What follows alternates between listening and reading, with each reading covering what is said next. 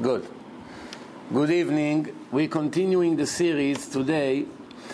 Uh, I believe we are in maybe number 29 or 30, I'm not sure, but uh, last week, if you remember, uh, we spoke about uh, a person who dies out of Israel overseas, or a person who dies in Israel. If a person dies overseas, they want to bring him his body to be buried in Israel.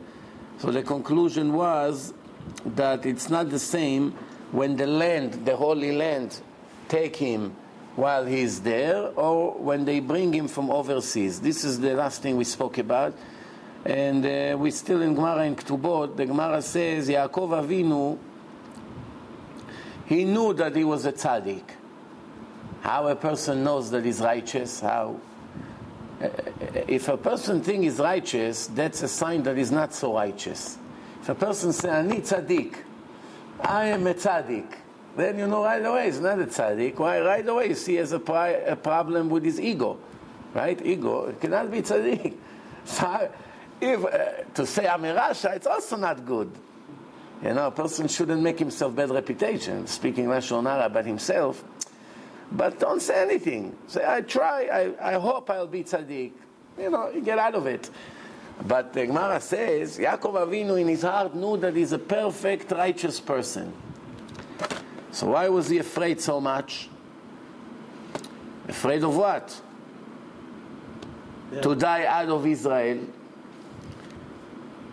למה הטריח את בניו שלא, לק... שלא קיבל עליו צער מחילות? Why did he say to his son Yosef, when I die, make sure you swear to me that you take me to Israel to be buried. I don't want to be buried here in Egypt. Why? He should have had mercy on his children. The children wants to come to their father's grave every year for the Yortzeit. Now you're going to make them go all the way to Israel, to Me'arat HaMachpelah in Hebron. Remember, there was no transportation. Well, they have to go on donkeys or camels. How long it takes to go from Egypt maybe 11 days on a donkey until you get to Hebron. Each direction, so the whole month is almost gone. Bury him in Goshen and finished. So from here we see that it's important. So what, what's going on here? So he says, because when Mashiach comes, when it's going to be the resurrection of the dead, all the bones of all the righteous people before they rise, they will roll into Israel. How they roll? Hashem makes tunnels from the cemetery all the way under the ground, under the water, and all the bones are rolling all the way to Israel, and they rise in Israel. And they knew that rolling into Israel, it's involved with some kind of suffering. It's hard to understand what's going on here.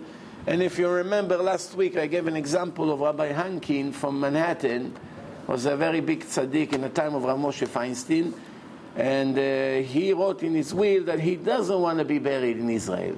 He wants to be buried here for the convenience of his children, and he wants everyone in his community to learn from it, not to bother their children spending the money that the little money that they have to take the body all the way to Israel and bury him over there, which is very expensive. But just. Lose just going. Why supposed to all bones? All, all one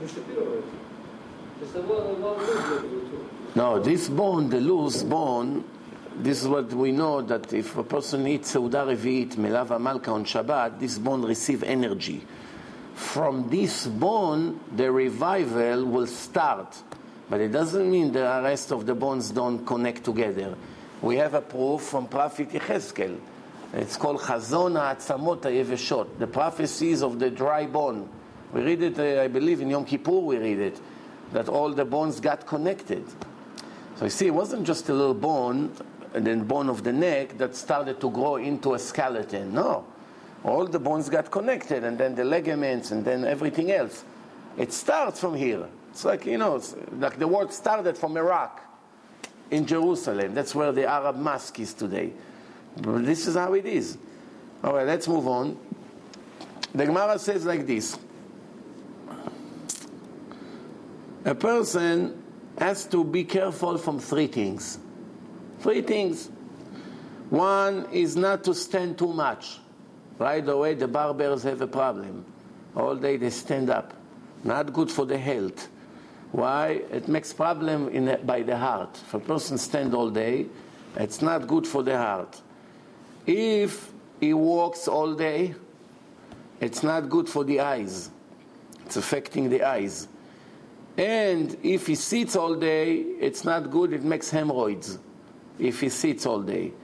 Well, today we know also it makes you gain weight and other things, you know, if a person doesn't do any activity. So, what's the right way, the Gemara says?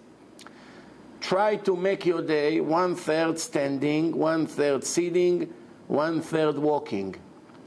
So, what are you going to say? If a person sits all day and learn Torah, he has to rise. Some, some of them, they stand. You see in Yeshiva, they stand. And then sometimes they walk. I, have been a few times by Rav David Feinstein, the son of Rav Moshe Feinstein in Lower East Side, in Yeshiva Tiferet Yerushalayim. He, he walks back and forth a lot while he's learning. Plus other Chachamim, they take a walk, they think. The Chazon Ish used to go in Bnei Brak before, today it's a very crowded city, but in, uh, in about 40 or 50 years ago, it used to have orchards with trees, you know. Chazon Ish had stomach problems, so he used to walk an hour a day. Like in the afternoon, he was taking a walk. And there was an old man there in a building that used to see him walking just back and forth in the orchard. So he used to scream to him from the window, Hey, Batlan, lazy bum, why don't you go and learn Torah? What are you walking here? What are you going to get by this every day you come and walk? He didn't know who he is. It's the, the biggest giant in the world. He didn't know. See, you know, an older person walks in a, in a field. So that's how every day used to tell him, go at least read Tehillim if you don't want to learn Torah. At least read Tehillim. After a few months, this old person became sick. And one of his friends say, well, I know a big tzaddik that I should take you to, and he's gonna give you a blessing. He, he took him, when he walked into the room, he see this is the old man that I've been screaming to every day. Hey, lazy, go read Tehillim. So he comes to him and he says, Wow, I'm so embarrassed. Please forgive me, Rabbi. I didn't know that you're an important person. So he said to him, Forgive you for what? I have to thank you. Thanks to you every day, I read Tehillim for an hour. I, you scream to me every day, read Tehillim, read Tehillim. I know that's a message from Hashem. So now I learn all day, and then I read a little Tehillim also. Good, to praise Hashem. Anyway, so the idea is a third, a third, and a third. Also, same thing in, uh, in business. Not good to invest all your money. Let's say a person is in real estate Uh, he has a million dollar, he puts all the million dollar in buildings or in, uh, in, uh, in apartments. Not good. Why? What happens if you need cash? Now people know you're under pressure, they'll cut 50% of the cost because you need money, right? So a third of what you have, you put in real estate. A third in merchandise that you can sell, like what we call today retail, wholesale, whatever. And a third on the side you always have to have some money available for time of emergency. There's an opportunity to buy something. Now you need money, you have money. Not everything invested. Now you may come and say, what kind of advice is this? What kind of advice? If I have a million dollars and I can buy with that three apartments, renovate them, right? And then I sell them for 20% profit each. So now I have 1.2 million. Then I do again then I'm going to have 1.5 million. Then I'll do it again, I'm going to have 2 million. I'll do it again, I'm going to have 2.6 million because it keeps going. I buy every time bigger apartments, 20%, 20%. So the money is always invested. If you tell me now invest a third only, right? And then another third in merchandise, fine. So two thirds are invested, a third is laying in your safe. I'm losing money. You're making me lose everyday income. Naturally, you're right naturally. But where the problem is that if you think that you really your parnasa really comes from this apartment, you're nothing but a fool. If you really think that you're making money by selling books or by selling watches or diamonds or anything you sell or by buying buildings, renovate them and sell, it's nonsense. This is the cover up. This is the cover that Hashem is using to send you your parnasa. We spoke about it many times in the past. Hashem doesn't need this. He just got you the money for something you chose to do. That's it. If Hashem wanted to give you more money, it will make you pass through a lottery place. You buy a lotto card, and what happened? That's it. You make you make money. There's no problem. Or you meet a girl. Her father is very wealthy. He gives you money. What's the problem? It's no problem. Then the Gemara continue. ואתם הדבקים בהשם אלוקיכם. Those are the one who stick to Hashem. חיים כולכם היום. You are all you, you if you are close to Hashem. You stick to Hashem. You're very close to Him like glue. Dvekim comes like the word devek. Devek means glue that glues you into Hashem. Of course, Hashem is nothing physical. It's not, you know, you cannot glue yourself to Hashem. Hashem is nothing physical. But the answer is, the Gemara asks, וכי אפשר לדבוק בשכינה? Is it possible to stick to the, to the, to the godly, godly spirit? ואך טיב השם אלוקיך אש אוכלהו. We said that Hashem is, uh, it's like fire, it can burn you up, right? אלא כל המשיא ביתו לתלמיד חכם, כן, someone who, who marry his daughter to תלמיד חכם, והעושה פרקמטיה לתלמיד חכם, he, you know, he helps him with, uh, with, uh, with uh, his needs to someone who learns Torah, והמענה תלמיד חכם מנכסיו, someone who gives money to someone who learns Torah, מעלה עליו הכתוב כאילו מדבק בשכינה. The Torah counted as you are glued to Hashem. How do you get glued to Hashem? How you stick to Hashem? Three things. You help them, the, the, the rabbis, the Talmidei Chachamim, in anything you can do. You benefits them from your money and your wealth. Or you marry your daughter to someone that is a Talmid Chacham. It's count like you stick to Hashem. And Amar Rabbi Chia ברבי יוסף, עתידים צדיקים שמבצבצים ועולים בירושלים. It says like this, when the time will come in the resurrection of the dead, that the righteous people will pop, pop up and rise in Jerusalem. What does it mean? That when they rise, how they rise? Will they be naked or will they have their clothes? Remember, some of them can be buried two, three thousand years already. Now they get up. What are they going to have on their body? The Gemara say it's needless to say. We learn it from wheat. Wheat. What's the wheat? You have the grain and you have the cover, the shell that covers it. When you put it, when you put the seeds in the ground, they are naked. They come with few clothes, a few shells, one on top of the other.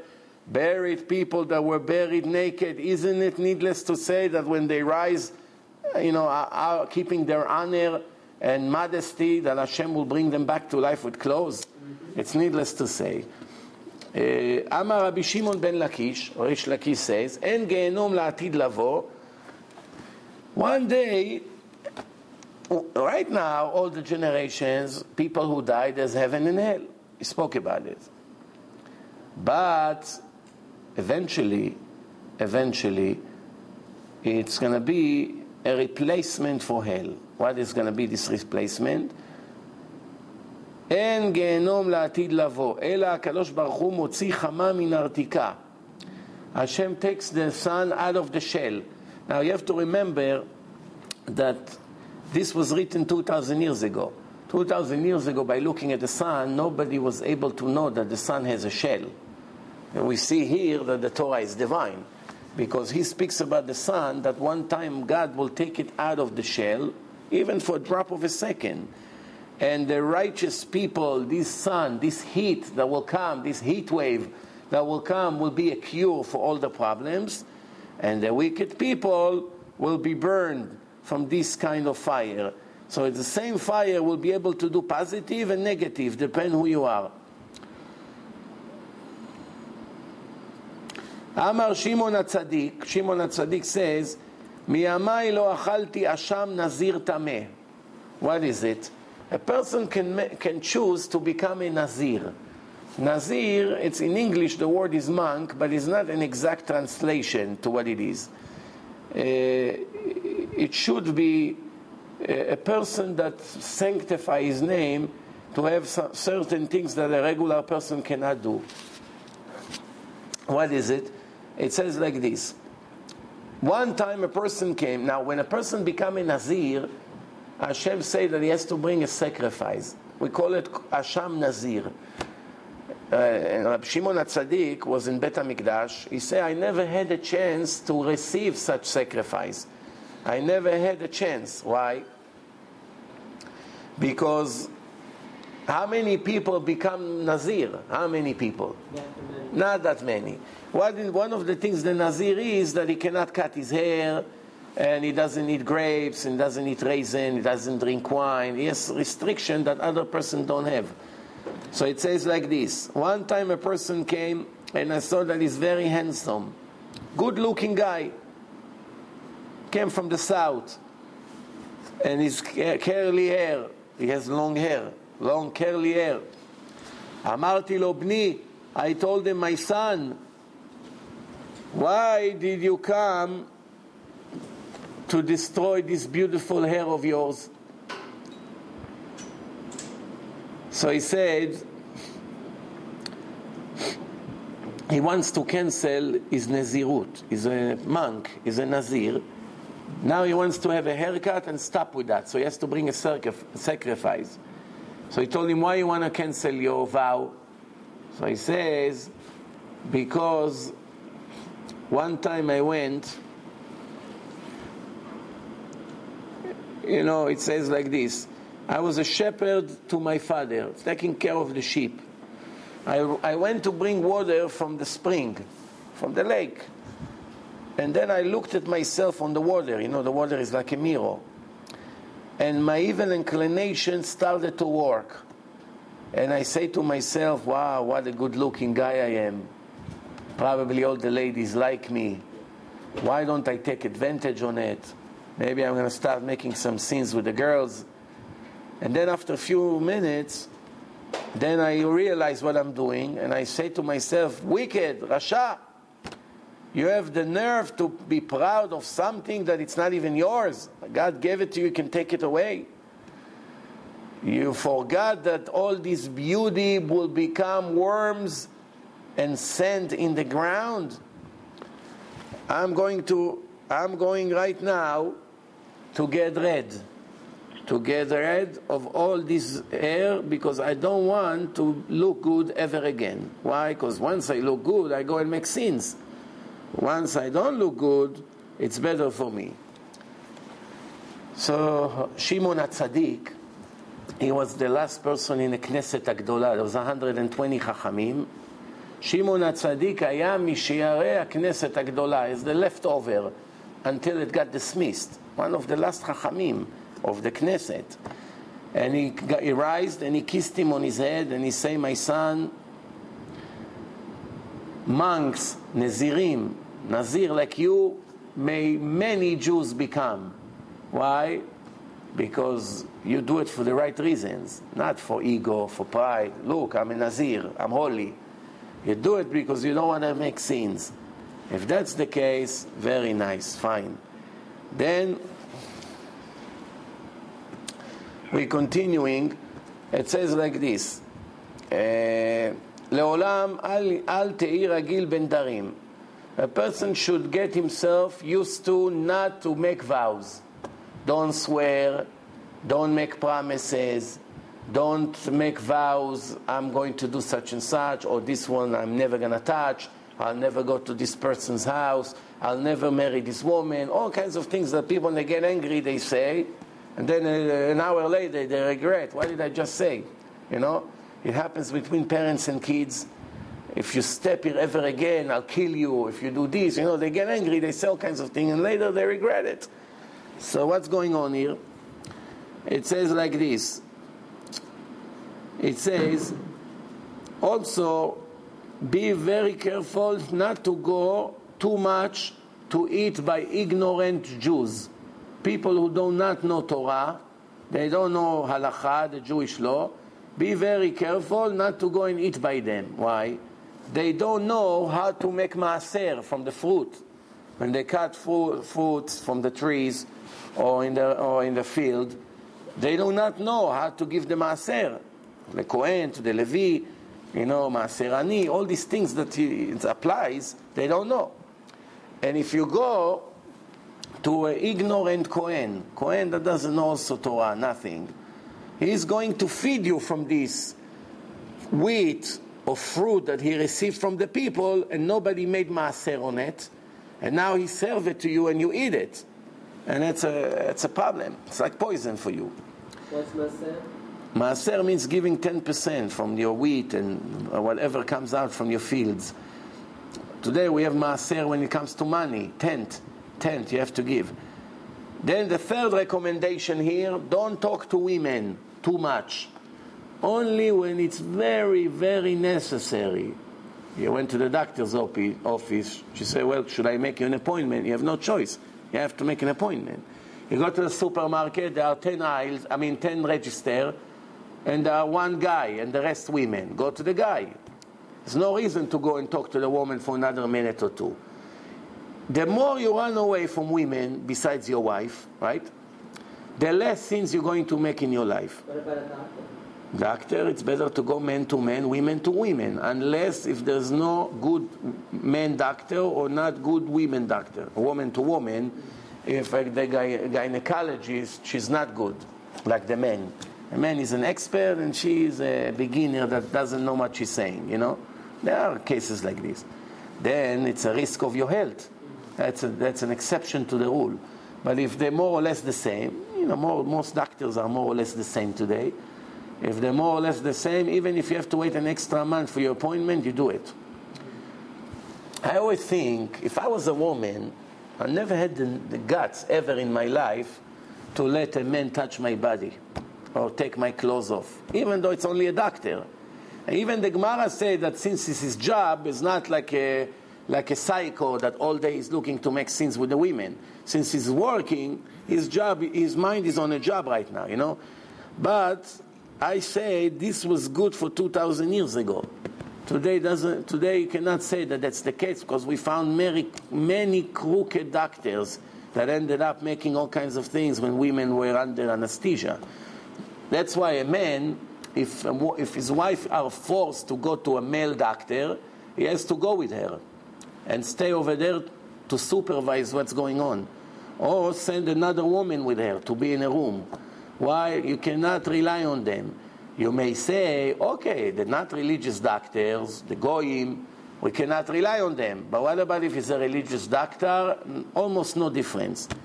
And apotropos la'arayot, when it comes to sex crimes, the longest beer and the biggest yamaka is still a suspect. Everyone is a suspect because it's a very strong desire. That's it, and that's reality. What can we do? The truth hurts, but you cannot ignore it. שסופך לבוא לידי נעוף. He talked too much to the ladies. How are you, Mrs. Cohen? How are you, Mrs. Levy? Your cake is wonderful. Your food is delicious. Everyone said how great you cook. That's the beginning of all the idolatry. It starts right there. Yeah, you need a ride. You need this. What time this guy? What, were you coming? You're gonna be. Uh, you're coming on Shabbat to the synagogue. What is it? Your business. What do you have to do with her? She's someone's wife.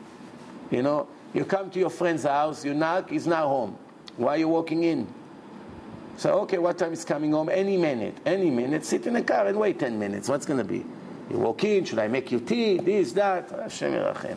Especially when women, their nature is that are, they are not satisfied from their husband. He doesn't give them enough attention. And they're kind of depressed. And a man, a stranger, give them attention as a very high risk that they're going to cheat and make a big scene. And later they regret it maybe for the rest of their life because it was a one hour um, a stupid thing. But it comes more it comes more from lack of attention than from desire. It's not like a man. When a man goes to cheat, he has strong desire. For whatever reason, his wife is not enough for him, so he goes to make sins. But it's not, it's very rare that a man is going to do it because his wife is not giving him 100% attention, only 70%. It's not so common. There are men like this, but it's, the psychology of a man is different. They look at a woman as different than a woman looks at a man, even though, remember, all these holy things that the Torah speaks about in this corrupted, crooked generation, all the borders are breaking. You cannot really tell black and white anymore. It's too much of a mess around here. But I will try to explain as much as possible to our days. רבי אחי ברבי יהושע אומר, he says, רב אחי, someone who look at the ladies is just a matter of time until he'll make a sin with a woman. שנאמר, even if he looks at the heel of a woman, the ankle, who, is interested to look at the ankle of a feet of a woman? If a man wants to look at a woman, he looks in other places, doesn't look at her heel. They, they give you the place that is the less interested part of her body, then all the other is needless to say, obviously. You may think, oh, those places you're not allowed to look, but over there it's no big deal. You can look at their legs, the heels, what's the problem? I look at their toes. A person may think. One thing leads to another, one thing leads to another. If a person look at this kind of, you know, places in a woman, Havien lebanim mehuganim. His children later, one day when you have children, there'll be bad kids.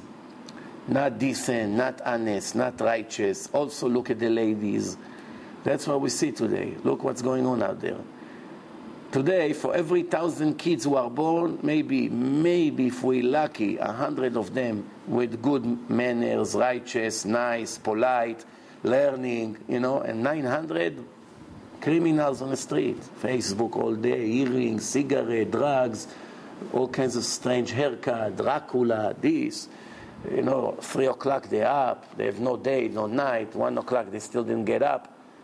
They cannot work, they cannot concentrate, they cannot focus, they cannot do anything in their life, these kids. They rob, the things that they do.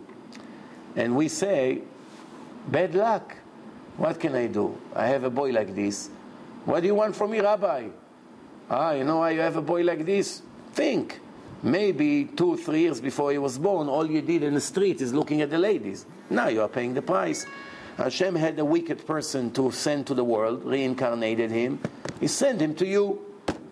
If you would watch your eyes, it would send it to somebody else. Now you got it. You have to deal with the problem. You're going to suffer 40, 50 years from this boy. I was in LA. I had a guy, a father there, who comes to me and say, I'm begging you, talk to my son. Talk to my son. I said, who's your son? He showed me a hippie. Pink shirt, tons of oil in the air, hearing here, here, all kinds of strange things about him. I look at him, I see right away, drug addict. No need to be a genius to see. So I told him, your son is taking drugs, huh? He said, non-stop. I said, what do you expect me to do? What, I'm, a, I'm a magician? I can talk to a mind of a person and put some sense in it. I cannot take an addicted addic- addiction and cure it.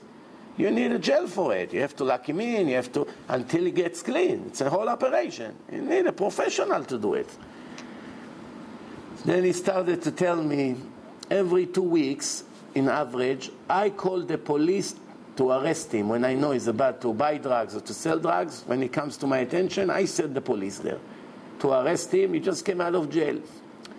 I say, God will forgive me. The only time I can sleep at night is when he's in jail. When he's not in jail, I cannot fall asleep thinking, where is he? Injecting needles, this, on the street, getting AIDS, who knows what. And there are thousands of families like this. I came here to buy vegetables uh, one block away about a month and a half ago. I see a person that I made a lecture in his house eight, nine years ago. A very nice, impressive person. An Ashkenazi Israeli man.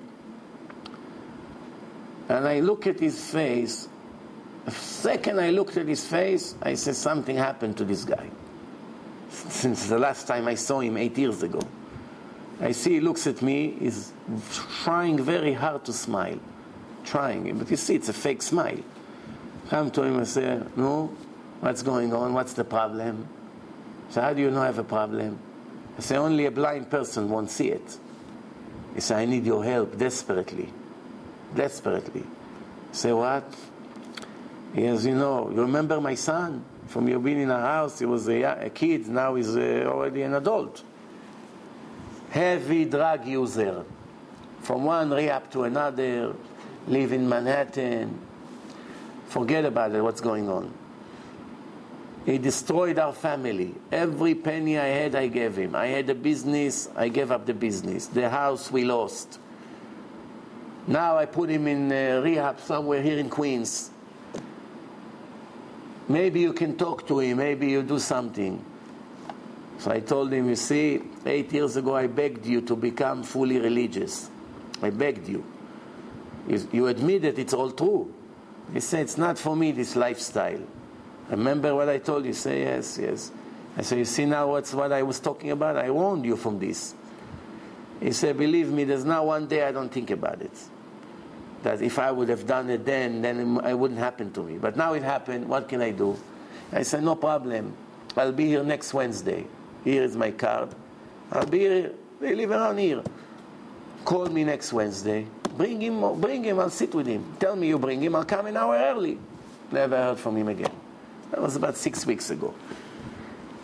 Everywhere you go, everywhere you go, you know what's going on? You have no idea. You go to some places, 1, 2 o'clock at night, guys and girls in the backyard of the church, in the 7 Eleven, places. It's a, a, center of all the bombs, all the pushtakim, all the bad guys and girls that have no, no direction in life. We have no idea what's going on out here. And this is because of the sin of looking at the ladies. Amar Rav Yosef nida. What happened if he looks at his wife when she's impure? She has in her period before she went to the mikveh. A person allowed to look at her, well, to see her is in a house he cannot avoid, but to focus too much or to take from her hand and all the other laws, he has to be very careful. Then the Torah say, בעבור תהיה יראתו על פניכם. You have to make sure the fear from God is always gonna, gonna be visual on your face, which means looking at a person in his face, you know if he has fear from God or not. By the way he, he behaves. You see, sometimes people in the time of the shul, they're very serious. They come to shul, they have fear from God. They see, they never talk, they pray, they're serious you can see that these people connect. Then you see all the clowns, walks around, telephone, coming in, out, walking in shul. They think they're in a park. You know? They, they, have no respect, they have no fear from Hashem. Sit the one leg on the top of the other, the way they dress. Some of them came just from the garage, full of grease, full of dirt. He comes to pray. No respect for the house of God. You understand what's going on here? So that's an indication that this person has no Irat Shamayim. How do you know if a person has Irat Shamayim? One indication is if he has shame. Or this person doesn't know what shame is. He does whatever he wants. No embarrassment from nothing. Today, and the last week, the Arabs are shooting tons of rockets. Today, this morning, a, a rocket hit the synagogue in the middle of the prayer, Shachrit. Where did it hit? Where the Shliach Tzibur is praying, it hit the table in the middle of the davening, directly to the table where the Shliach Tzibur is standing. The Shliach Tzibur, in that few seconds, went to put few coins in a box. That second, three or four seconds, he left the table. If not, it would go right into his head. And he blew up the place today. Then the rabbi of the place said, Hashem is sending us a clear message. He's not happy from the way we behave in a synagogue. Why that synagogue? If it was perfect synagogue, of course he wouldn't go there, the rocket. Why the rocket go to this house and not to that house? Why the dog beat this person and not that? Why this person die 40 and not that? Everything has a reason. What, what do you think? It's coincidence? What is it, a Russian roulette? You turn it around, good luck, bad luck. What is this, a casino here? Everything is supervised. Everything. Now the Gemara say it's a very good trait to a person to be baishan, to be shy. Very good. Today, eh, I don't want to go out with this guy. Why? It's, it's too shy. You fool, you have to kiss his feet. What do you want? An arrogant person that thinks he owns the world? That's who you want your husband? Better to have a shy person. He thinks a million times before he talks. He doesn't attack people. He gives respect. When he make a scene, he's very embarrassed. He has fear from Hashem. He has good personality. No, but he's not cool. I don't want this. I, I, I sometimes make match between guys and girls, and I see the reaction of some of these girls, and I wonder to myself, where did they get brain, these girls? Maybe when Hashem put brains, they forgot to show up that day. They didn't show up. Instead of run after the guy because he's quiet and shy, and I'm not, I'm not talking a mute person that all day sits like a bum. No, that's not. Don't get the wrong impression. But you know, he sits on a date for two hours. He talks, uh, you know, he talks, and when you know when she asks him personal questions, he gets embarrassed and red. It's a good sign. No, no, I, I, I got the impression he doesn't have confidence. He's insecure. You know. Anyway, no, that's what we have right now. So the Gemara says, "Siman yafe Adam she'e baishan." It's a good thing to be shy. It's one of the three signs that you're a Jew. That's one of the three signs. If you know, if you want to check if a person is a Jew in his inheritance, genealogy, one of the things is shy, rachmanim vegomle chasadim, merciful and kind, generous, helping, doing for others. כל המתבייש לא במהרה הוא חוטא. Someone who's constantly shy, it's very rare that he makes sins. Very rare. I tell you from 16 years that I speak really almost every night, and sometimes twice and even three times a night. And by now it's been more than 4,000 lectures and seeing who knows how many hundreds of thousands of people talking, seeing, answering emails. Right away when I meet a person and he begins to show interest in religion, right away I know who is going to be a real nice religious person and who is going to do a month or two and disappear.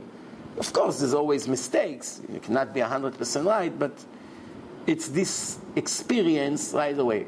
What's the sign? People with good heart, merciful, polite, give respect.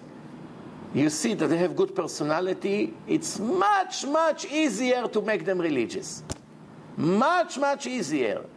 People that are arrogant and cruel, screaming, cursing, have no mercy, lashon hara, burying other people, very difficult.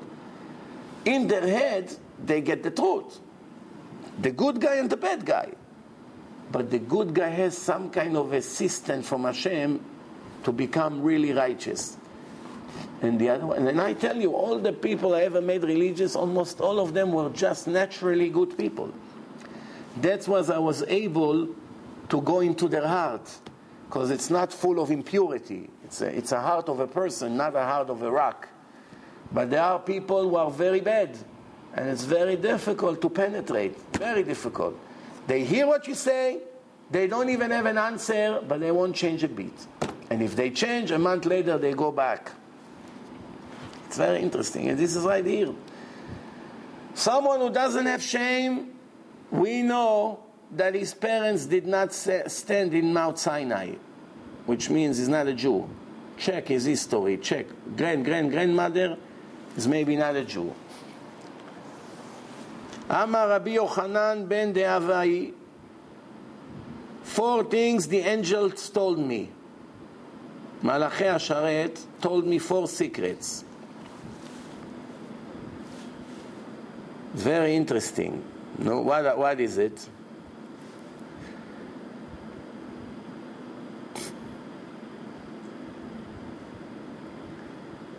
People that have birth defects, crippled, blind, deaf,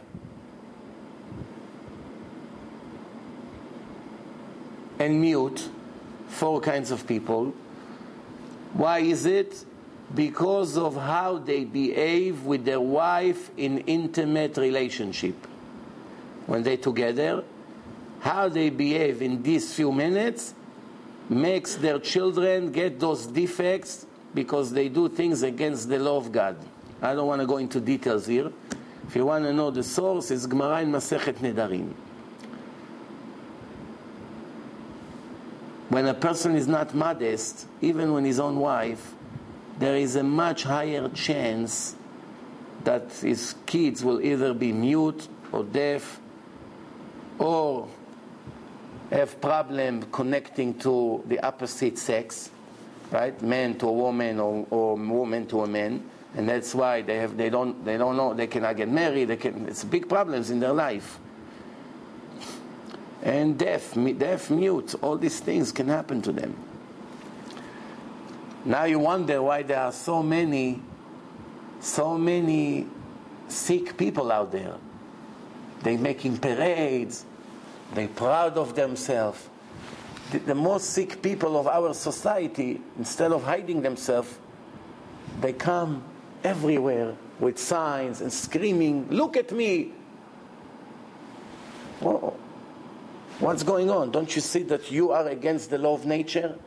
Don't you see that the creator of the world was not interested of doing what you do? If that's what he wanted, he wouldn't make male and female with, this, with special skills. He will do everyone the same and finish. There is positive, there is negative. You put them together, it's perfect. You don't put plus and plus, minus and minus. You have to know. But they don't use their head, they only follow their desires. Once in a while, you see one, he comes and says, I Admit I'm sick, I have a problem. Help me. I want help. Sometimes they get, they get out of it, sometimes not.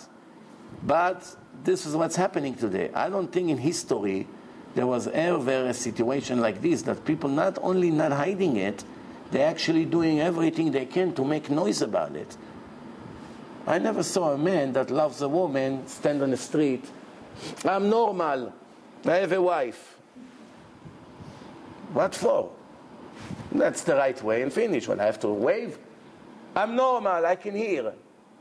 Let's make a demonstration. I'm normal, I can walk. What is this? But those who are not normal, they have a lot to wave. You know why? To cover the problem. You see, the Gemara says, "Aposel bemumo posel." It's a tricky thing here. If a person speaks always against one thing, just about this, is a very high chance that he's one of those. In Hebrew, they say, Al Rosh Haganav Boer Akova. The hat on the head of the thief is on fire. Why? Maybe this one is the thief, maybe him, maybe him. All this show he puts, in the end it's him. You understand? There's a lot to hide. Psychologically, he's hiding. People who are insecure, they make a lot of stories about themselves. Of course, it's all a lie. Why? They, ha- they have the need to cover for something that bothers them very much. Sometimes it doesn't even come from their conscious, it comes from their subconscious. They don't even realize that they're doing it. I give you an example. A person that is insecure, when he speaks, he covers his mouth. He doesn't realize. Later, you show him a video. Say, why every time you say you you go here like this? Why is it? He wants to talk, and at the same time wants to block his mouth. You understand what's going on? But right now he has to talk. That's the conscious, but his subconscious is covering them out. So you see what goes through his head. He does some things in his body language that shows you what he thinks. You understand? The way a person's shoulders moving, for instance, a person sits in front of a speaker. The speaker can know if he enjoyed the lecture or not. Now, what happens if the speaker asks him, How do you like the lecture? Of course, he's going to say, Wow, great, wonderful. I tell you the truth, I'm very bored. No, you don't find arrogant people like this. But by the way they sit on the chair, you know right away if they really enjoy or not. For instance, if they move to the edge of the chair, and they put their hands on their knees, right on their knees, like this, which means it's one step before rising. That's how a person rises from a couch or from a chair. He moves to the edge, and then he pushes it down and he rises, right? So he's already ready. He did 90% of what's necessary to rise. He doesn't realize, he, he knows the lecture has another half an hour, but he's already ready to run away. But he at the same time, when he tells the speaker, I enjoy very much what you're saying, his body already showed that he lies. He's dying to go, but he's embarrassed to get up. All right? Or, or it's in a school, so he has to stay for the full hour, whatever. if, a, if uh, two people are talking face to face and a third person is walking towards them to join the conversation, if they like him and they're happy that he's joining, without realizing their shoulder that face that person opens up a little bit to the side, which means it has an opening now. Join us. They don't realize, they talk. They, they won't even pretend they didn't see him. But if he knows body language, oh, they're happy for me. Let me go. If they don't like him, the opposite. They turn a little bit. But they still remember, they don't realize. This is great. Or colors. You want to sell a product, make sure your office has a light blue walls. It relax the person and he focuses on what you're saying. You put uh, purple, red, bad colors, it takes away their attention and their happiness. Colors affect the, the psychological part of the person. All kinds of things. Music. Music. Music can make a person relax, focusing, or can make a person lose all his patience and very angry. And he doesn't know it's because of the music. He doesn't know. It's interesting.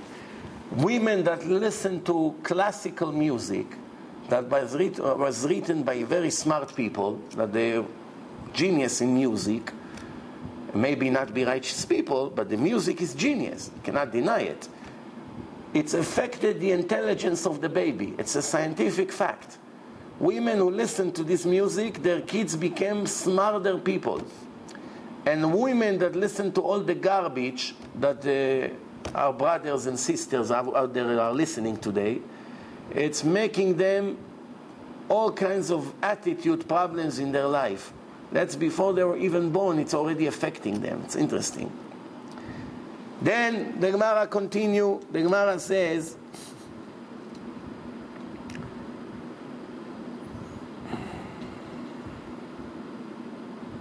one person borrowed money from his friend. Then he came in front of Rava. He say, it's time to pay. He say, I paid you already. Why are you asking again? I paid. He said, okay, so come swear that you paid, because you didn't. You have to swear. So he said, no problem. When? Tomorrow, 9 o'clock. So he comes. This is a Gemara in Nedarim, page 25. This story. Reuven and Shimon. The judge, the Dayan, said to Reuven, You sure you paid Shimon? He said, Yes. You willing to hold the Torah and swear in the name of Hashem? He said, Yes. Go ahead. Go ahead. So he said to Shimon, Here, hold my cane while I'm holding the Torah. Hold it. He holds the Torah, and I swear in the name of God, cha-cha, that I paid him all the money, and all the money he lent me, I already gave it to him, and it's in his hand. Now this Reuven, he cannot believe. What a liar. Stand in front of the Torah and hold it, and with such confidence, he lies like this. He took the stick with anger. He hit the table. You liar! Boom! That the stick broke. And coins of gold were all inside the stick, spread all over. All over. What happened? He owed him few, I don't know, 20, 30 coins of gold, whatever it was. He pushed it into the cane, he closed it in the bottom, and he said, while, while he was swearing, hold it in your hand. And he sw- I swear that I gave it to him, it's in his hand. So the, la- the swearing is not a lie. Swear on the truth. Now, after he swore, he takes the money again. Understand? The crooks. Even the crooks didn't dare to say the name of Hashem on a false testimony or a or false swearing. All the coins were all over.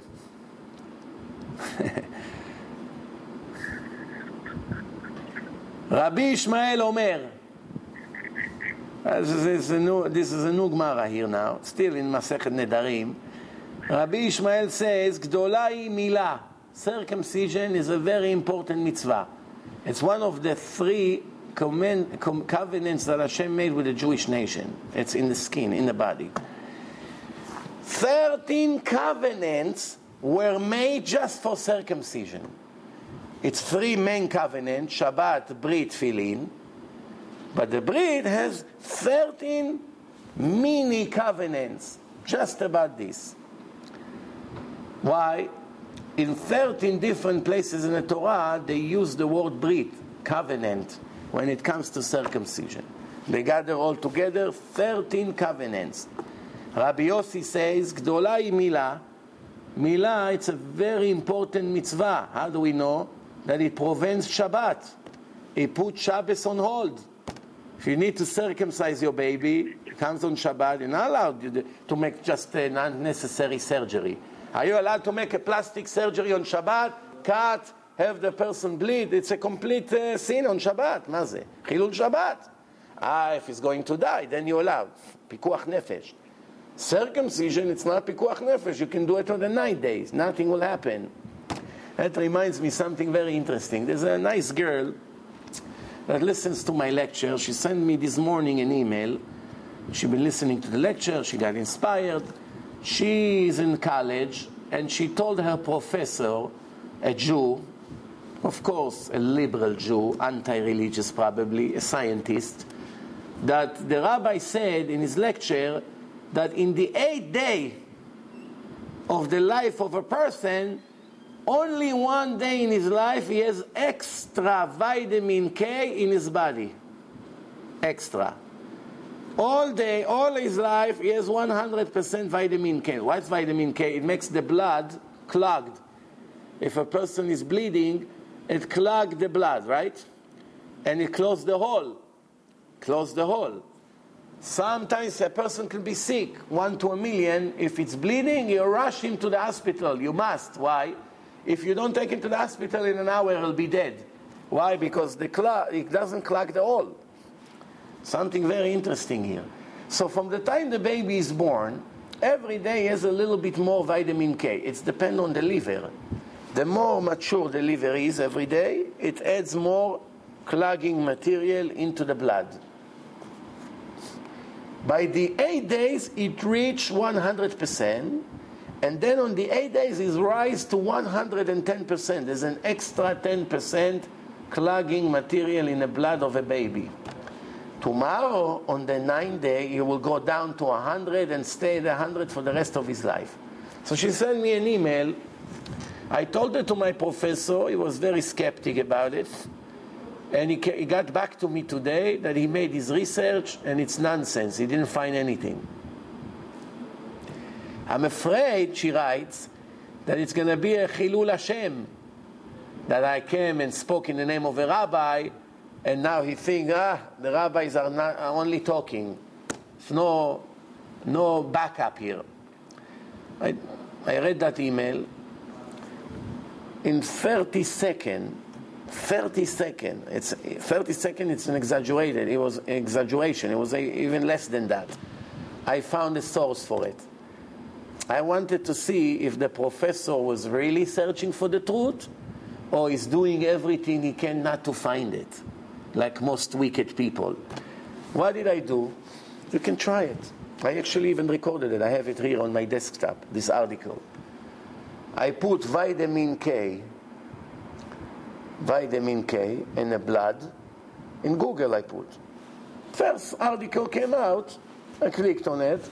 They show a graph how the vitamin K go up, up, up, up, up. Then he reach 100%. And the eighth day it goes to 110. Then it goes down to 100, and it's a straight line. In a, a full scientific article of a research that was made in New York in 1953 by Goyim, by not Jews, doctors that search and check the, all every day of the life, whatever they did, I don't know, that's their job. And they published, it's a well known, everyone knows about it if you're in medicine. If you don't know, you're an ignorant doctor. You should have known. It's such an easy thing to find. But that professor somehow didn't find. Like they always never find. You know, that's what the Gemara say. בדרך שאדם רוצה ללך מוליכים אותו. You want to be blind? No problem. Hashem plays your game. Okay. But in the end, times for the judgment arrives. Then we'll see what's going to be. Then it says like this. Uh, Shabbat, it's a very holy covenant, but if the Brit Milah falls, he puts Shabbat on hold, you finish the Brit Milah, and then Shabbat comes back into place. Rabbi Yoshua ben Korcha says, Milah, Brit Milah, circumcision is very big, that Moshe Rabbeinu, from the minute he had an obligation to circumcise his sons, right, he couldn't do it because they were traveling in a desert. It's a risk. The sand, flying, it's not a clean area. It's a, it's, it's a surgery. You cannot do a surgery in a desert when sand are flying all over, right? You need that water, you need, you know. But as soon as they arrived to the hotel, Moshe Rabbeinu almost died because he did not circumcise his kids right away. He was taking his time in a hotel. So the angel came, his wife Tzipora circumcised the kids. She took a sharp rock, sharp, and she circumcised the kids. And how did she know that the angel of death came to kill her husband because of this? Because the angels was covering the baby all the way from the leg to his circumcision. And then all the way from the, from, from the bottom to the circumcision and from the head to the circumcision. Twice. Once they go all the way from the top to the circumcision and stop. Then it goes from the bottom and it goes all the way to the circumcision. It stops right there. She knew. Oh. So what's the big deal? Anyway, it's not on the eighth day. Up to the eighth day, you have to do it first thing in the morning. You don't want to take your time. That's, by the way, if you have guests that live far away, you don't sit and wait until 11, 12, until they come like they do in Israel. No, they make a big party with a band, 2 o'clock in the afternoon. וישכם אברהם בבוקר. You have a mitzvah like this, right away, sunrise, you begin, shachrit, right after the thing. That's why they ask. There is a, every mitzvah that we do in public, it's better to do it with as many people possible. If you have a synagogue with uh, 15 people, or a synagogue with a thousand people, where it's better to pray? With many people. Same thing, Megillat Esther. 20 people, 200 people. 200 better. Only with a condition that it's going to be quiet here and there. Over here it's noisy and you cannot hear, or they're not doing it properly. It's better the small minyan. But assume they are the same, then you always, it's called Berov Am Adrat Melech. When there's a lot of people, it's glory to the king. What is it like? You have a lecture, a thousand people came to hear you, and people don't know who you are. When they come to the place, they are very impressed. Whoa, look how many people came to see this guy. When they come and they see only few people came, they say, what a lousy speaker, nobody came to see him. You understand? So right away they get this impression. They say, oh, if he was so great, a thousand people would come, no? Same thing here. If 15 people came to pray to Hashem, ah, who is this Hashem? Only 15 people came? Ah, 15,000 people come like they do in a hotel, 20,000 people. It's, it's impressive. It's very good. Anyway, so uh, this is how she found out that this is it. So mitzvah of Brit Milah you got to do right away. זריזים מקדימים למצוות. It's better there will be 15 people in your son's circumcision, but it's going to be early in the morning, the 200 people at 2 o'clock. You don't wait for them. Ah, it's my brother, Rabbi. My brother is in, and, and his wife are coming all the way from Brooklyn. There's traffic. They'll come for the meal. They eat a bagel. Don't worry about it. Circumcision right away. Don't wait. If you want Rabbi Ovadia Yosef to be your sandak, the, the kid sandak, you have to do it in his own synagogue, in his home. And not only that, you have to know that the circumcision will be exactly one minute, the whole ceremony. Doesn't have time to waste. He wants to learn Torah. Yes, they finish Shachrit. They have a special chair, Eliyahu Navi, in the chair of the Sandak. He comes out. Everyone is already standing. The Moel, everyone is waiting. He comes. He sits on a chair. He holds the baby. Quick, tak, one, two, three. He make brachot. One, two minutes, and it's over. And goes back in. That's the Brit Milah. I don't have time. Every day like this, uh, half an hour, an hour, people standing online. Enough. Then the Gemara continued to bring proofs that circumcision is a very important mitzvah. רבי, רבי אומר, גדולה היא מילה, רבי, רבי יהודה הנשיא, מילה, it's a great מצווה, שכל המצוות שעשה אברהם אבינו, all the commandments that אברהם אבינו kept, he did not call complete until he, he was circumcised. Only after he was circumcised he became complete, שנאמר שלם, שלם means complete, שנאמר התהלך לפניי ואהיה תמים, תמים means perfect, תם is מושלם, right? And the Gemara continue. Circumcision is a great mitzvah that if Akadosh Baruch Hu would not create his world, right? You know, thanks to this mitzvah, the world exists. שנאמר, אם לא בריתי יומם ולילה, if not this covenant day and night, חוקות שמיים וארץ לא שמתי. He didn't pay for me to create the world without this mitzvah. The truth is that this sentence I just read to you goes on the learning of the Torah. If Jews learn around the clock, the world exists. If not, it's over. But the word brit, it's a, in general, it's a covenant. The Torah, it's a covenant. Circumcision is a covenant. One of the opinions in the Gemara that it also goes on this mitzvah of circumcision. But mainly everybody agree it goes on learning Torah. Make no mistake here.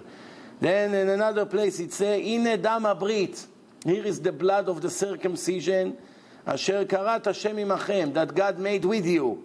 Al kol advarim האלה. For this entire thing, all your life, they focused on this blood of the brit. And that's why we say in the Brit Milah, שנאמר, ואומר לך בדמי חיי, ואומר לך בדמי חיי, דמייך, the blood. This is the blood who gives you life. One of the blood is the blood of the circumcision. Brit Milah. In Rosh Hashanah, when there is Brit in Rosh Hashanah, when they blow the shofar, right? If it's on Shabbat, then you don't blow the shofar. It's regular Rosh Hashanah. You're about to blow the shofar, and you have a Brit Milah in a shul. Right? Remember, the blowing of the shofar is right before Musaf. So you do the circumcision between Shachrit and Musaf, and with the blood in the mouth of the Moel, he blow the shofar to mix blood, to mix two, two important mitzvot. This, it is the power of the Satan, this shofar, and the shofar is a memory of the shofar of Avraham Avinu uh, went to sacrifice Yitzchak and the blood of the Brit Milah mixed together. Wow, it's a big impression up there. Then the Gemara continue. The Gemara says, אמר רב, בשעה שאמר הקדוש ברוך הוא לאברהם אבינו, when הקדוש ברוך הוא said to אברהם אבינו, התהלך לפניי ואהיה תמים. Walk in front of me and be perfect. החזה רעדה את עצמותיו, his bones were shaking. Why? אמר, שמא דבר מגונה יש בי. It means I'm not perfect up to now. If Hashem would come to us, at least to me, tell me, walk, walk in front of me and be perfect. I would be so honored. Right away I'll make a party. Invite all my friends, I'll be in such a good mood. I give divrei Torah, I give food. Ah, no? When a person is happy, even become more generous, no? Willing to give, why is happy? Avraham Avinu is looking retroactive. What do you mean, be perfect? means up to now I had a problem in me. He started to shake. Same thing Yaakov Avinu. I was amazed when I read this. Yaakov Avinu goes on a Moriah mountain and sleep there and have a dream. Angels going up and down in a ladder to heaven.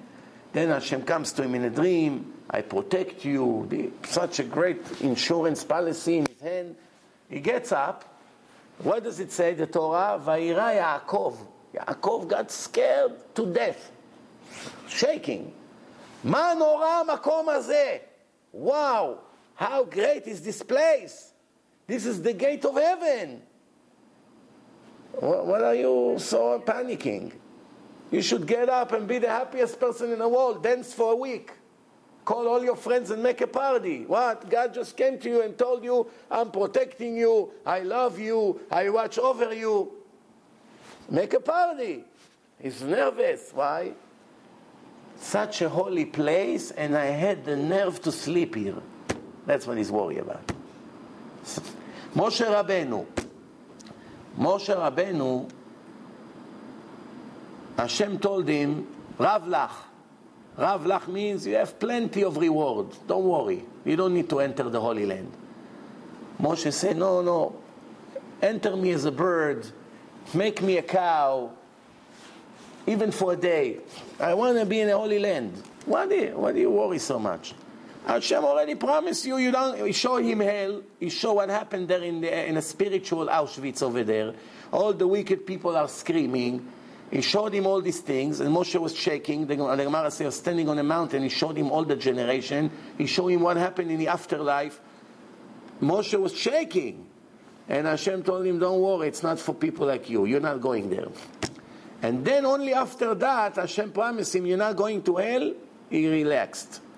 Up to then, he was worried. But now, he wants to enter the land, to do few more mitzvot that he could not do in the desert. There's some mitzvot only in Israel you can keep. And Hashem said, no, you don't need. That's okay. It counts like you did.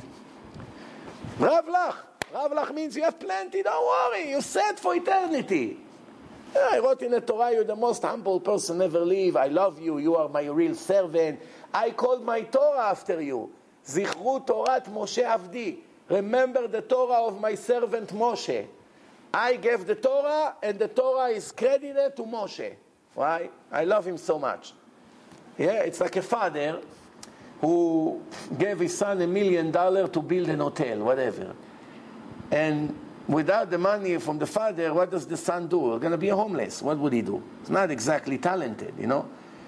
And when they do the opening, the father come and say, "Look at my son! What a great achievement he has! He built this hotel." what do you mean? You did everything. That's your money. He couldn't do anything. But the father doesn't want to take credit for himself. He's so loved, he's in love with his son. So he says, Here, look at my son, what a great thing he did, such a talented boy. Same thing, Hashem. Zichru Torat Moshe Avdi. So why Moshe insisted and he prayed 515 prayers, begging with tears to enter? Hashem already told him, Rav Lach, enough. The answer is, I cannot imagine a moment without the ability to serve you, Hashem. That's Moshe. I'm set. I know I'm in heaven. I'm set. I'm a very wealthy man spiritually. I, I don't do it for this. Thinking of the fact that from now on I won't be able to serve you anymore, I'm going to receive my reward, that means my mission is over. I just can't, I can't live a second thinking like this. I'm begging you, let me go there even not for a reward. Even not for a reward. You understand? This is it. This is the legendary people that you read about them. So Avraham started to shake. Maybe Shema davar megune yeshbi. Maybe there's something not so good about me. כיוון שאמר לבטנה בריתי ביני ובינך, מיד נתקררה דעתו. When he told him, I'm making a covenant between me and you, what happened? He relaxed. Oh, that means if he makes a covenant with me, that means I don't have any defect. I'm, I'm good. ויוצא אותו החוצה. He took him out and he showed him the stars. Count how many stars. Can you count? This is how many children you're going to have. You know, it's interesting because the Goyim used to make fun at the Jews when it comes to the blessing that God gave Abraham. Because he gave him a, two, two blessings that looks like a contradiction. He say, your descendants will be multiplied like the number of the stars in heaven and like the sand on the ground. So the Goyim said, well, sand, we see billions of sand. Everywhere you go, you have plenty of sand. So it's a good blessing. It's going to have billions of people coming out of him. But stars, there's only 6,000 stars. Remember, that's before telescope and satellites and all these computers, whatever we have today. 6,000 stars, that's a blessing? All, in all history, only going to have 6,000 grandchildren? It's a joke. Plus, it's a contradiction. You gave him billions or you gave him thousands? And the Jews were laughing back, and the Jews said to them, What do you think? Only what we see exists? You know how many things exist and you cannot see? Can you see the oxygen? Can you see the radio waves? Can you see Hashem? So what? You have doubts if it exists or not. Can you see your intelligence? One, um, one teacher in Russia, she said to the kids, we have five senses. Whatever we can prove with our five senses exists. Whatever we cannot prove does not exist. So one little Jew told her, eh, ma'am, in that case, you don't have any brain. You don't have any intelligence. She said, you have the nerve to tell your teacher such a thing? He said, no, I'm just saying what you just said. Can we see your intelligence? Can we smell it? Can we taste it? Can we hear it? Can we touch it? Where is it? Doesn't exist. So she said, I'm sorry, you're right. I take it back. How do you get on a plane and you land in Israel? Why are you not worried that you land in the middle of the ocean or you land by Gaddafi over there? Because you know you count on the radio waves to direct the plane to the right airport, no? It's all with waves in the air. Can you see? Can you prove these waves exist? Today they have equipment that you can see how they look. There's special equipment. You see inside how the waves look all kinds of shivering like this, like this, straight, up, down, all kinds of way, you know. Today there's equipment, but with the five senses you cannot prove. But everybody know. Oh, you have a doubt when you turn your radio that the voice come now live from LA? How is it? Uh, when I was a kid, I used to check behind the television. Where is the man sitting? Where is his legs? I used to think. He sits, he tells the news. You see only up to the stomach. I was wondering, where does he have place to fold his legs? But this is the way the fool's thinking. A kid, three years old, this is, what, this is how, he, how he thinks. So, he told him, go and count how many stars, if you can count, this is how many kids you're going to have. So he says to him, Ribono Shel Olam, I checked in the stars, he was an astrologue, astrology. And I see only one son, and his name is going to be Ishmael. I don't see the one you're talking about. My wife doesn't even have a womb. I don't see I'm able to have kids. הקדוש ברוך הוא told him, צא מההצטגננות שלך, get out of this nonsense, astrology. Astrology is another thing in nature. Nature, the laws of nature, yeah, it's true, you can read in the stars, but it does not apply to Jews. Jews are above astrology, above the stars, above all these movements. Why? With the power of the Torah and the holiness of a Jew, he can change his entire future. And the Gemara brings many examples, and the conclusion here, en mazal Israel. Of course there is. If you're born in this month, so your sign is Taleh, Aries. And then it could be a scale, you know, Moznaim. Then it can be a, an ox, it can be all kinds of things. It changed your traits, it changed who you are, it changed your luck, it changed your fortune, it changed everything. But Jews can change it with prayers, with learning Torah, with kindness, with mitzvot, with, uh, with, with tzedakah. Amar Rabbi Yochanan, in the beginning Moshe Rabbeinu was learning the Torah that Hashem taught him in a mountain, which means in heaven. His body was in a mountain, but his soul went up to heaven. And he was forgetting. Then Hashem gave it to him as a gift. And no person can learn in 40 days the entire Torah, not even in 4 million years. So obviously, to, to begin with, there's no chance in a natural way the smartest person ever live wouldn't learn the whole Torah in 40 days. Well, today you bring a guy to the yeshiva, take a, a doctor that finished, I don't know, Harvard uh, medical school, whatever. Bring him to our yeshiva, teach him Gemara. Come after 40 days, if he's lucky, he finished three pages. If he's really focusing. Three pages. And there are thousands of pages just in a Gemara. No? So how Moshe finished the whole Torah in 40 days? Obviously Hashem took a disc and put it in his brain. He gave it to him as a gift. שנאמר, well, how do we know? ויתן אל משה ככלותו לדבר איתו בהר סיני שני לוחות העדות כתובים באצבע אלוקים. He only gave it to him after he finished talking to him. How is it? It was a minute before he came down. Why? Because he gave him the boards. He gave him the heavy Ten Commandments that he has to bring them down. So the moment that he gave him the Ten Commandments, he put all the Torah in his head. Which means it was uh, 10 minutes, 15 minutes before he came down. That's when he really received the Torah. The whole 40 days, nothing. He argued with the angels, this. He was showing him some parts of the Torah. He was forgetting to show him that in the end you get it as a gift. Don't ever think that because of your learning skills you got it. No. The last 10 minutes I'll give it to you. The Gemara says, שני לוחות העדות כתובים באצבע אלוקים, written in the finger of God, and of course God doesn't have a hand and a finger. It's all analogies for people to understand. Tanya, seven things were created before the world. Before the world was created, there are seven things were created before. Which ones? Torah. Torah was prepared before.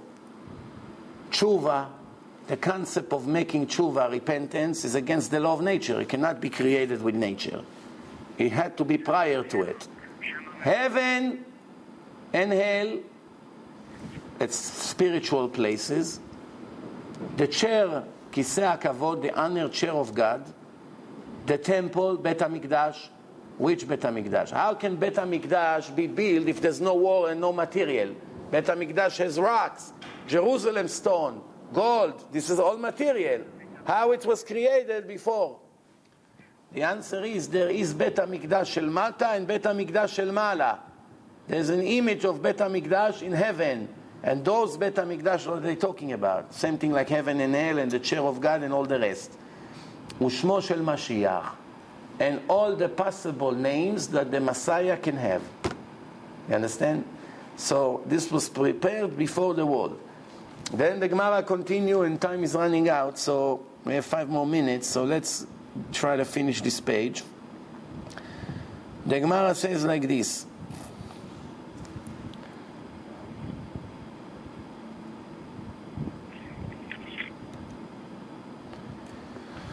The mitzvah of Bikur Cholim, visiting a sick person, whether he's in a hospital, he's in, in his bed, אין לו שיעור. There's no limitation in it.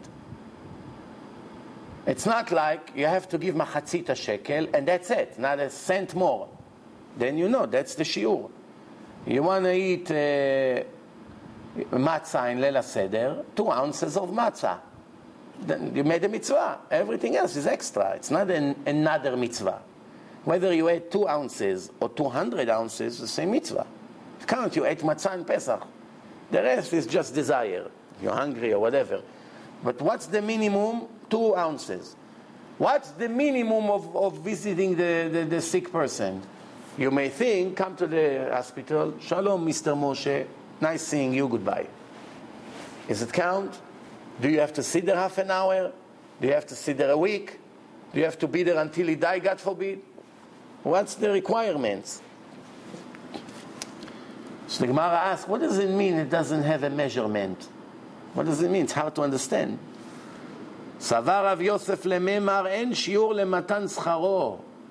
Doesn't have a measurement, doesn't mean, Rav Yosef wanted to explain that it means there's no end to your reward for this mitzvah of visiting the, the sick person. Then, then Abaye told him it cannot be what you said. Why? What about the rest of the mitzvot? They have a limitation of putting tefillin. It's not as important. Having mezuzah, learning Torah, saving the life of a person. This is not all important. Why only this doesn't have a measurement, if that's the way you want to explain? That's not the case. ואתנן הווה זהיר במצווה קלה כבמצווה חמורה. Be careful to do every mitzvah because you don't know which one is higher than the other one. You don't know, especially for you individually. Maybe your job is this in life. For him, it's this. So you don't know. You cannot take risks. Ah, that's not an important mitzvah. Rabbi, come on, this is not so important. This is important, I do, but this, nah, no big deal. Don't, don't be so sure. שאין אתה יודע שכרן של מצוות, Hashem never told you the full reward of every mitzvah. He told you a little bit, but you don't know the whole picture. אלא אמר אביי, so אביי cancel what he say, Rav Yosef, and he say, אפילו גדול אצל קטן. It talks about the age. If it's a kid, maybe a person can say, I'm seven years old, I'm going to go and visit a 10 years old kid in a hospital. It's not to my honor. Or the other, uh, the other way around, a, a 14 years old to go to visit somebody else. Or a big giant rabbi, Gadol could be a big, spiritually, is a big chacham, and someone that sells watermelons in a field. He never, he doesn't even know how to read. Is that my honor? I'm the chief rabbi to go to visit him? I told you last week that a, a rich man was dying in uh, Tenafly, New Jersey, and he asked the Reform rabbi to come pay him a visit before he died. The Reform rabbi didn't want to waste his time on him, and he didn't go. Then he called uh, the rabbi of Chabad, young rabbi, rabbi of Chabad.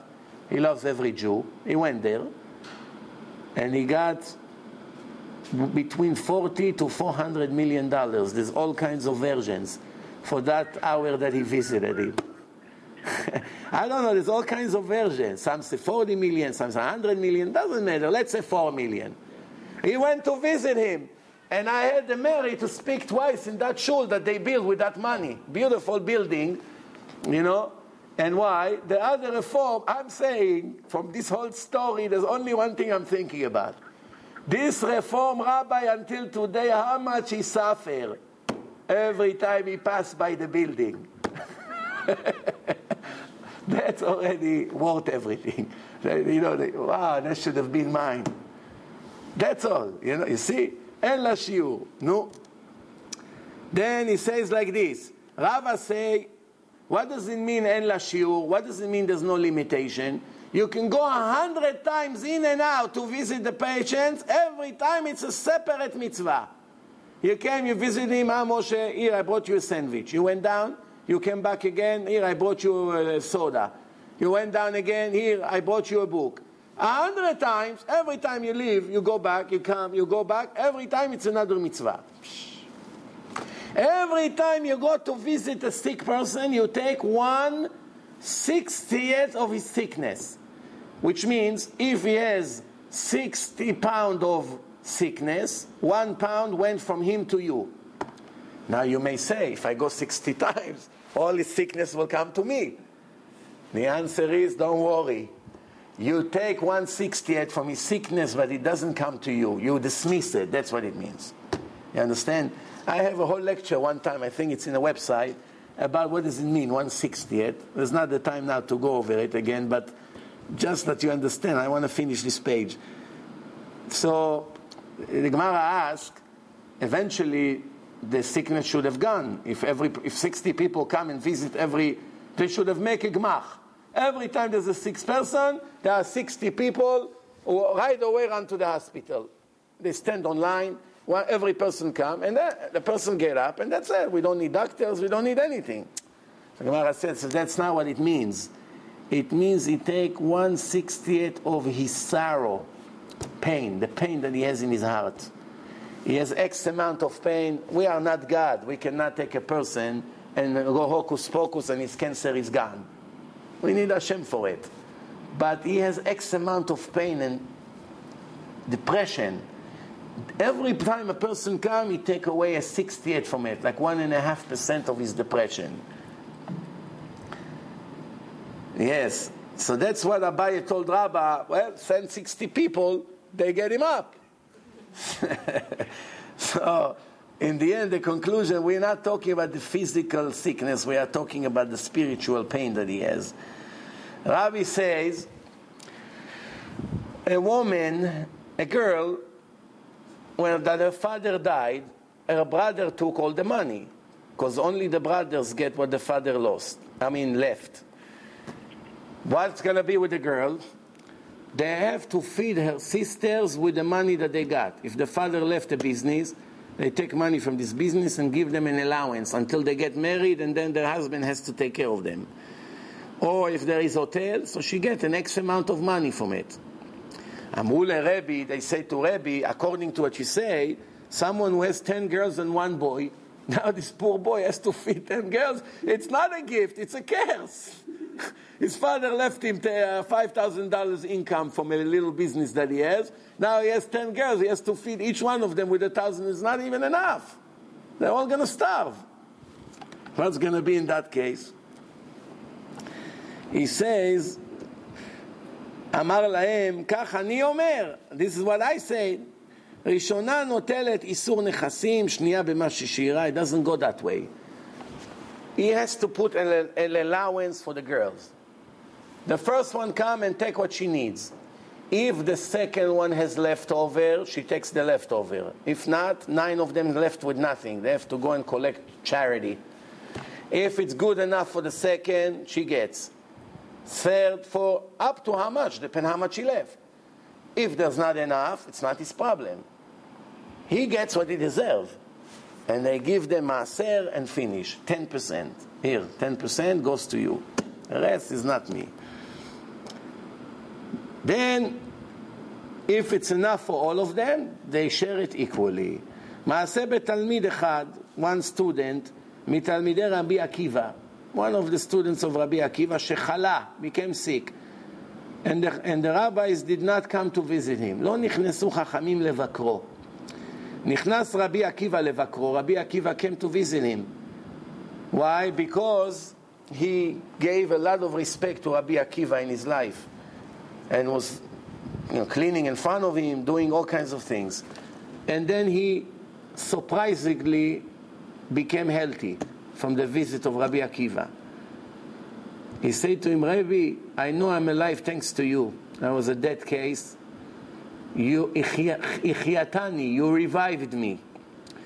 Rabbi Akiva came out and he gave a lecture to all the rabbis who didn't bother to visit this student.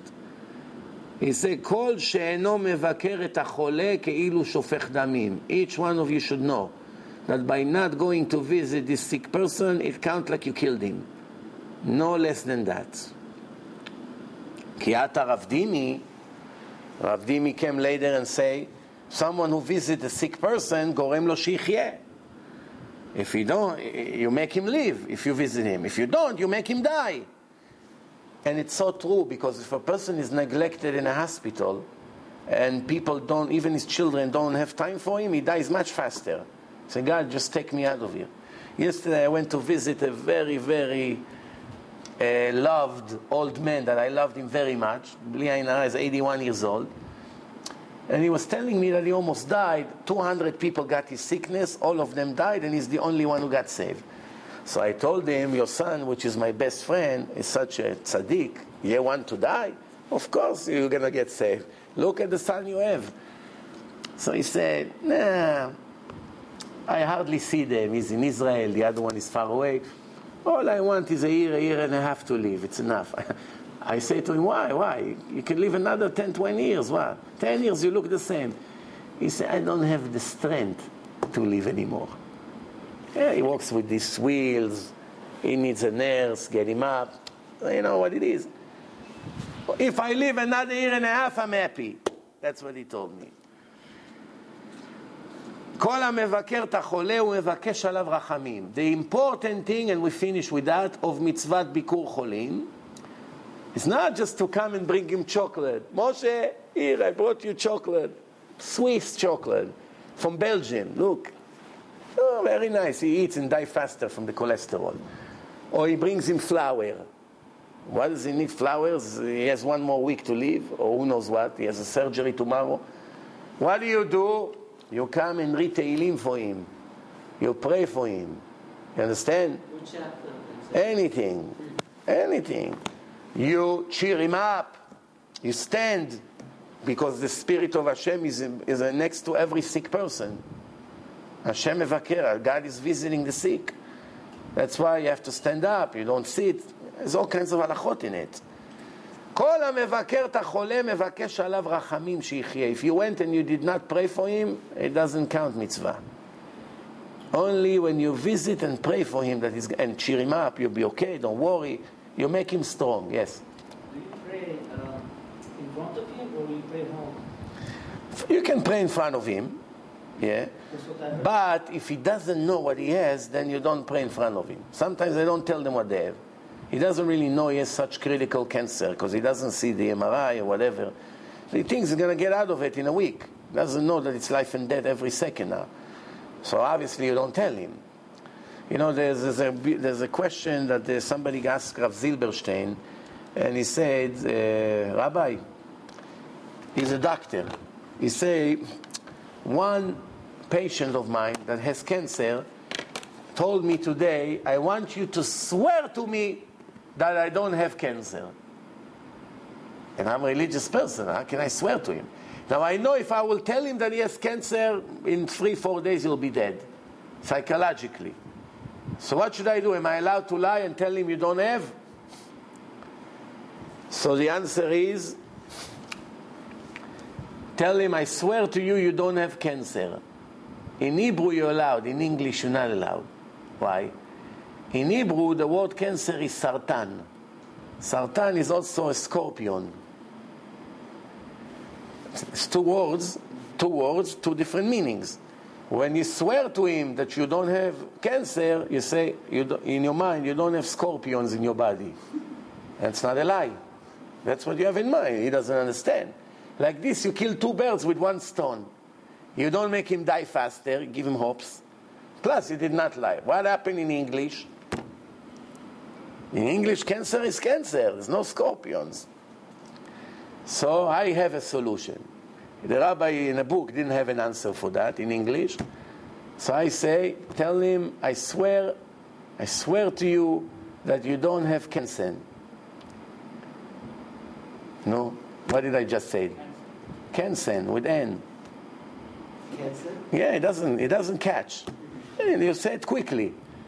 Anything, something that doesn't exist. And if he caught you, we begin to say Kaddish for him. What can we do? But to swear on a lie, you're not allowed. ברוך אדוני לעולם, אמן ואמן.